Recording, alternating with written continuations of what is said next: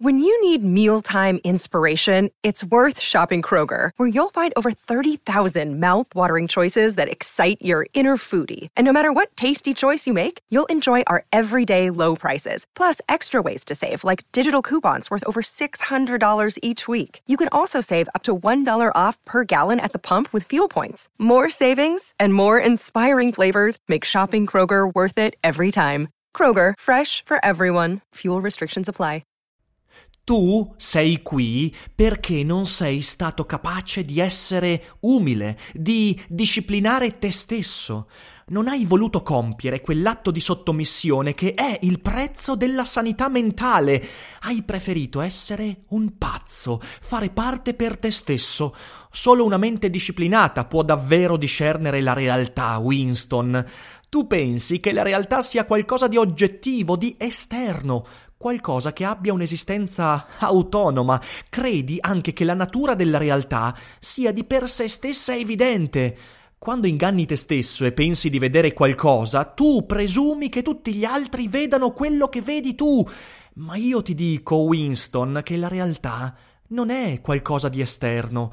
La realtà esiste soltanto nella mente, in nessun altro luogo, ma non nella mente individuale, che è soggetta ad errare ed è comunque peritura, ma bensì in quella del partito, che è collettiva ed è immortale. La verità è solo quello che il partito ritiene vero. Non è possibile discernere la realtà se non attraverso gli occhi del partito. È questo ciò che devi imparare da capo, Winston. E per ottenere un simile scopo è necessario un atto di autoannientamento, uno sforzo della volontà. Per diventare sano di mente devi umiliare te stesso.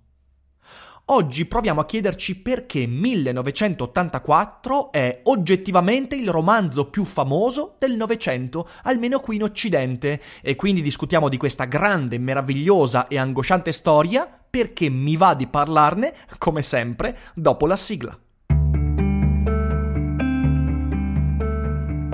Daily Cogito, il podcast di Rick Dufer ogni mattina alle 7. L'unica dipendenza che ti rende indipendente.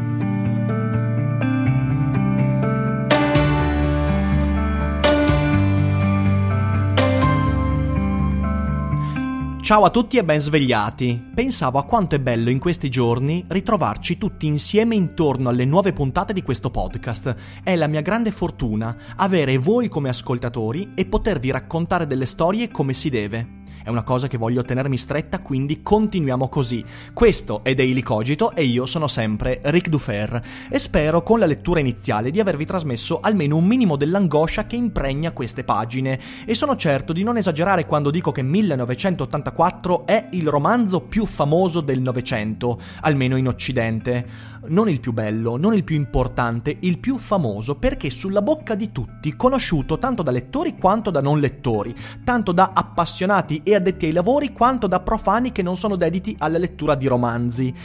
Ed è citato in ogni ambito del sapere umano, dalla politica all'arte, dalla letteratura alla filosofia fino al cinema. Insomma, la storia di Winston Smith ha segnato l'immaginario del nostro tempo e vorrei capire insieme a voi perché. Cos'è che rende questo romanzo particolarmente conosciuto e speciale? Non troveremo come sempre delle risposte definitive, ma almeno potremo cercare qualche indizio. Quindi seguitemi fino alla fine. Peraltro, oggi esce su Storytel l'audiolibro di 1984, letto come si deve. È un'ottima occasione per approfondire questo libro e ascoltarlo. Storytel è partner di Daily Cogito e usando il link che troverai sotto in descrizione potrai usufruire gratuitamente per 30 giorni del vasto catalogo di Storytel, 100.000 fra audiolibri e podcast originali. Vai a cliccare, sono certo che non te ne pentirai. Un altro annuncio prima di iniziare con la nostra analisi, oggi è il mio compleanno e non lo dico per avere i vostri auguri. In realtà sì, anche quello, eh, perché, perché ci vuole, ma dal momento che non potrò festeggiare come si deve, non posso invitare una folla di gente a casa, festeggeremo in diretta streaming sul mio primo canale YouTube Ric Dufer. Stasera alle 20.30 vi aspetto in live streaming per una serata di due orette, due orette e mezza, in compagnia di tanta gente bellissima, da Barbascura X a Dario Moccia, ci saranno Dellimellov e Uesa, ci sarà tanta bella gente, Giulia Pastorella, Michele Boldrini, Boldrini, insomma una vera festa. Non mancate, il link non posso fornirlo in anticipo perché utilizzerò come streaming, eh, come software di streaming Zoom e questo non mi permette di avere il link in anticipo, però seguitemi sui social perché lì, appena iniziata la live, fornirò il link per seguirci. Vi aspetto, mi raccomando, e portate da bere. Ma adesso direi di partire. 1984 è un romanzo sulla bocca di tutti, ma veramente tutti. Sembra un libro un po' paraculo perché viene citato da ogni parte. Voglio dire, è un libro sulla bocca dei complottisti, i quali lo usano per dire che il governo ci inganna, vedi, qualcuno ci guarda, sei osservato e via dicendo. Al tempo stesso, 1984 è un libro per realisti, che cercano di smascherare le manipolazioni dei complottisti. Cercano di usarlo anche i debunker per mostrare come le fake news si propagano.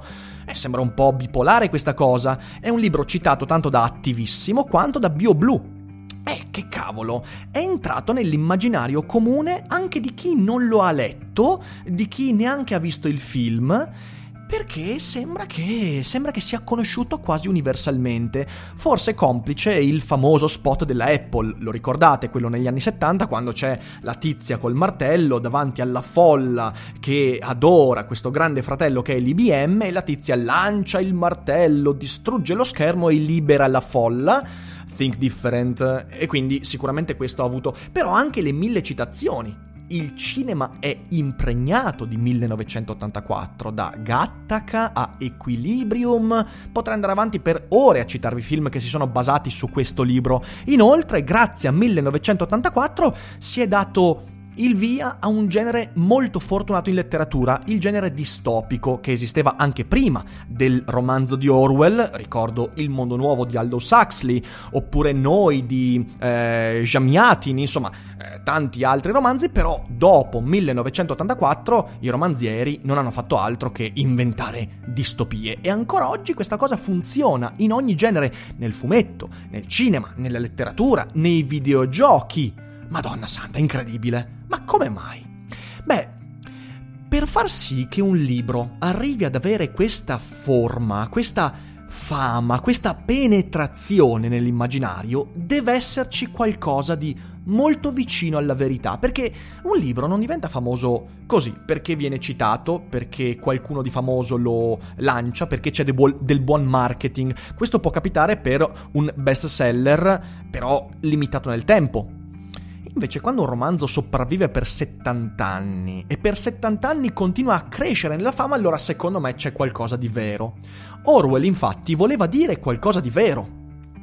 Si deve amare la realtà per costruire storie di fantasia. Questo lo diceva in realtà John Tolkien. La fantasia è un atto di amore nei confronti della realtà e Orwell scrive, attenzione, da giornalista, lui era un giornalista e uno anche molto con i piedi per terra, da giornalista scrive questo romanzo per denunciare il regime staliniano e non solo, anche la connivenza del Partito Comunista Inglese che diciamo così, faceva spallucce di fronte ai crimini di guerra e i crimini contro l'umanità di cui Stalin si macchiava. Ed essendo Orwell comunista, eh, questa cosa gli dava fastidio. Quindi scrive 1984 in una. in quello che definirei anche un parto abbastanza doloroso. Eh, infatti, Orwell, a pensarci bene, è un giornalista dallo strano destino. I testi che noi ricordiamo di Orwell sono testi di fantasia la Fattore degli animali e 1984 su tutti gli altri. E come mai un giornalista si trova a fare questo? Beh, secondo me la risposta la troveremo proprio andando avanti. Partiamo dalla trama, tranquilli, non farò nessuno spoiler, quindi potrete leggervelo o ascoltarvelo senza nessun problema. Chi è Winston Smith, che è il protagonista di questo romanzo? È letteralmente uno sfigato, che non ha mai contato nulla, è un uomo grigio, come tutti quanti gli uomini di questo mondo distopico. Tutti quanti gli uomini sono asserviti, sfigati e non contano nulla. E quelli che pensano di contare qualcosa sono i primi a venire spodestati da questa illusione. È un impiegato perfettamente consapevole dei danni commessi con il suo lavoro. Lui lavora al Ministero della Verità e lavora nella revisione dei documenti storici, gli articoli, per rivedere la storia passata sulla base di quello che il partito, il Grande Fratello, vuole che la gente sappia. E quindi, per esempio, cancella dalle memorie di quell'avvenimento un nome di una persona che è stata condannata dal partito e che quindi si vuole espungere dalla memoria collettiva. Una vera e propria damnazio memorie, ma non solo delle persone, anche dei concetti, delle idee. Per esempio, l'idea di libertà viene eliminata, l'idea di pace viene eliminata, vengono eliminate intere parole. Winston è perfettamente consapevole della malvagità di questo atto, però è connivente e tranquillamente lui compie il suo lavoro senza darsi troppa pena. È asservito, è infelice, ma vigliaccamente incollato al proprio ruolo. È veramente l'antieroe per eccellenza. Si lascia andare soltanto a piccoli gesti pavidi, come scrivere un diario segreto in cui lancia degli improperi contro il partito e contro il grande fratello, sempre timoroso che qualcuno possa vederlo, possa scorgerlo, possa accorgersene. La storia di Winston è la storia di un debole e di uno sconfitto, colpevole della sua sconfitta, che scopre l'esistenza della realtà. Questo credo sia un aspetto che oggi dovrebbe farci riflettere, perché anche noi, in queste settimane così complicate, ci siamo svegliati e ci siamo accorti della realtà. Noi con il nostro benessere, con la nostra pace, con le nostre relazioni, con internet, con YouTube, con il lavoro, con tutto quello che avevamo, siamo caduti dal pero, come si suol dire in questi casi, scoprendo che la realtà contraddice ciò che diamo per scontato ed è arrivata l'epidemia del coronavirus. E dovrebbe farci sorgere un dubbio su quante altre cose ci aspettano lì fuori, che hanno il bollino di realtà e che magari ancora non abbiamo affrontato come si deve, o che magari tranquillamente cerchiamo di dimenticare, come il Ministero della Verità cerca di dimenticare la storia. L'evento scatenante che permette a Winston di accorgersi della realtà, di accorgersi di non essere all'altezza di qualcosa che ha a che fare con la realtà, è l'incontro con Giulia Giulia, questa ragazza, che per lui all'inizio non significa nulla, fa innamorare Winston e fra loro c'è una scintilla passionale incredibile. Ecco qui c'è un punto importante. Winston, prima dell'incontro con Giulia, è un ideolo- ideologo, cioè è una persona asservita a un'ideologia, asservita al potere 1984 ci ricorda che cos'è il potere, cos'è l'ideologia. Potere e ideologia sono sempre il tentativo di far prevalere la volontà di pochi sulla realtà. Questo in, ambito politico potrebbe sembrarci scontato, e ci dimentichiamo che questo ha a che fare anche con noi come individui. Molto spesso noi, nelle relazioni, negli eventi quotidiani, cerchiamo di convincerci che il nostro modo di vedere il mondo, la nostra prospettiva sul mondo possa prevalere sulla realtà, che un nostro convincimento, se portato alle estreme conseguenze, possa modificare in qualche modo la realtà. E invece poi ci accorgiamo che la realtà, un po' come Thanos, è ineluttabile. E quindi il nostro convincimento magari ci ha portato molto in là nell'autopersuasione che le cose stiano come le credevamo, e invece poi la realtà arriva e ci spacca le gambe e più in là siamo andati con l'autoconvincimento, più doloroso sarà dover tornare indietro. Ci si convince, insomma, con il potere e l'ideologia, e l'ideologia non solo in ambito politico ma anche individuale, ci si convince che l'immaginazione è più forte della realtà.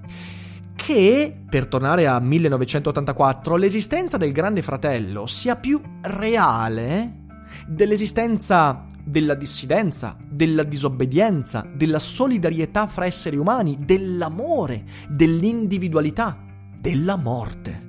Il partito deve per forza cancellare il linguaggio, cancellare le idee, cancellare la storia, perché è l'unico modo con cui può portare avanti quel potere, quell'ideologia, oltre la realtà che continuamente contraddice quel tipo di approccio. Continuamente il Ministero dell'Abbondanza in 1984 dice che per esempio quest'anno la produzione di suole di scarpe è aumentata dell'840% e la produzione di fagioli snocciolati, i fagioli non si snocciolano ma va bene ci siamo capiti, è aumentata del 230% e che la produzione di post-it è aumentata del 500% e via dicendo. Tutti questi numeri, legati alla cancellazione della storia che continuamente il Ministero della Verità porta avanti, è il tentativo del partito, di questa collettività, di negare la realtà. Ecco, il potere e l'ideologia di cui Winston è perfettamente complice, fino a quando si innamora di Giulia, è il tentativo di negare la realtà. E Winston scopre suo malgrado, e le pagine in cui Winston si accorge di essersi innamorato sono straordinarie, perché lui soffre di questa consapevolezza, scopre suo malgrado che non basta convincersi del potere del partito per credere alle sue menzogne. Scopre suo malgrado che non basta proibire l'amore per smettere di amare a me viene in mente un film che ho visto non troppo recentemente, ma che vi consiglio, che è Death of Stalin, eh, tradotto in italiano con Morto uno Stalin se ne fa un altro. Film satirico, molto bello, con Steve Buscemi, tanti attori molto bravi, godibilissimo, in cui a un certo punto però si racconta in mezzo alla satira una cosa molto reale. Quando Stalin morì, tutti quanti continuarono a negare per giorni la morte di Stalin. Solo che il film ti dice che, esattamente come Winston scopre, non basta negare che Stalin sia morto per farlo tornare in vita, perché la realtà accumula i propri elementi e se tu la neghi per lungo tempo, a un certo punto ti piove addosso una valanga di realtà, non più un evento che puoi gestire, no.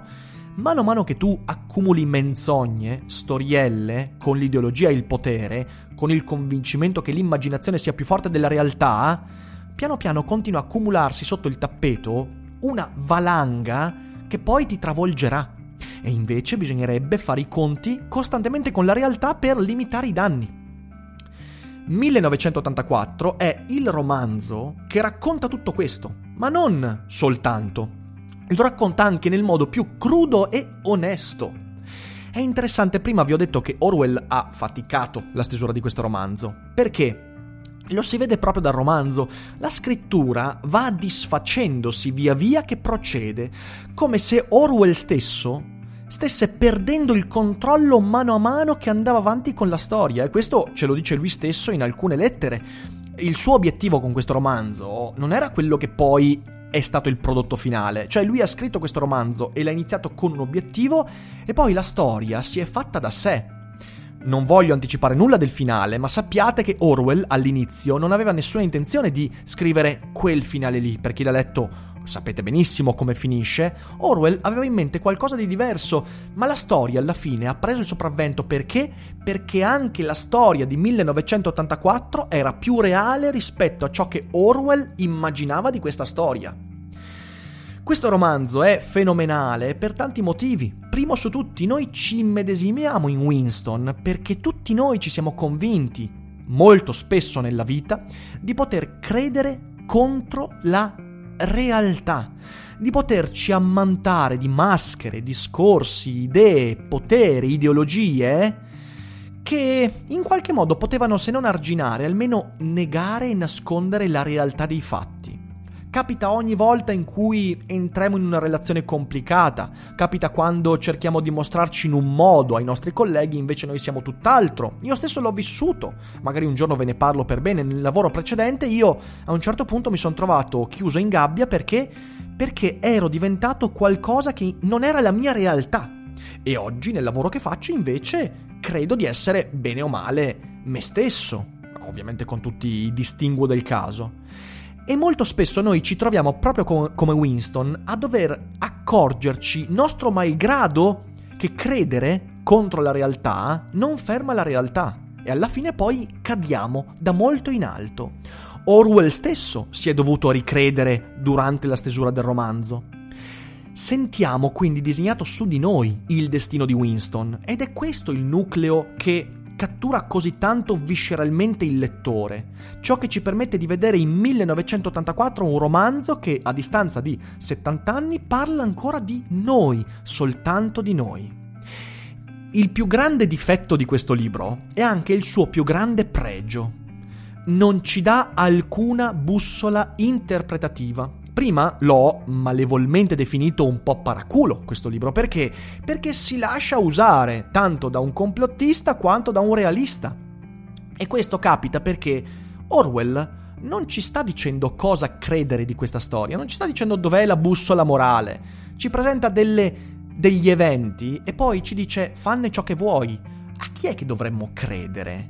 Dove sta la verità? Ha ragione il grande fratello oppure Goldstein? Ha ragione Winston Smith oppure O'Brien? Non ce lo dice l'autore. Possiamo provare odio nei confronti dell'uno o dell'altro, ma l'odio non significa che uno non abbia ragione e l'altro torto, significa altro, significa che noi dobbiamo farne qualcosa di 1984. Perciò questo che è il suo grande pregio, perché è straordinario, è straordinario il qu- quanto sia prezioso avere un libro di questo tipo, un libro aperto da usare per la nostra vita.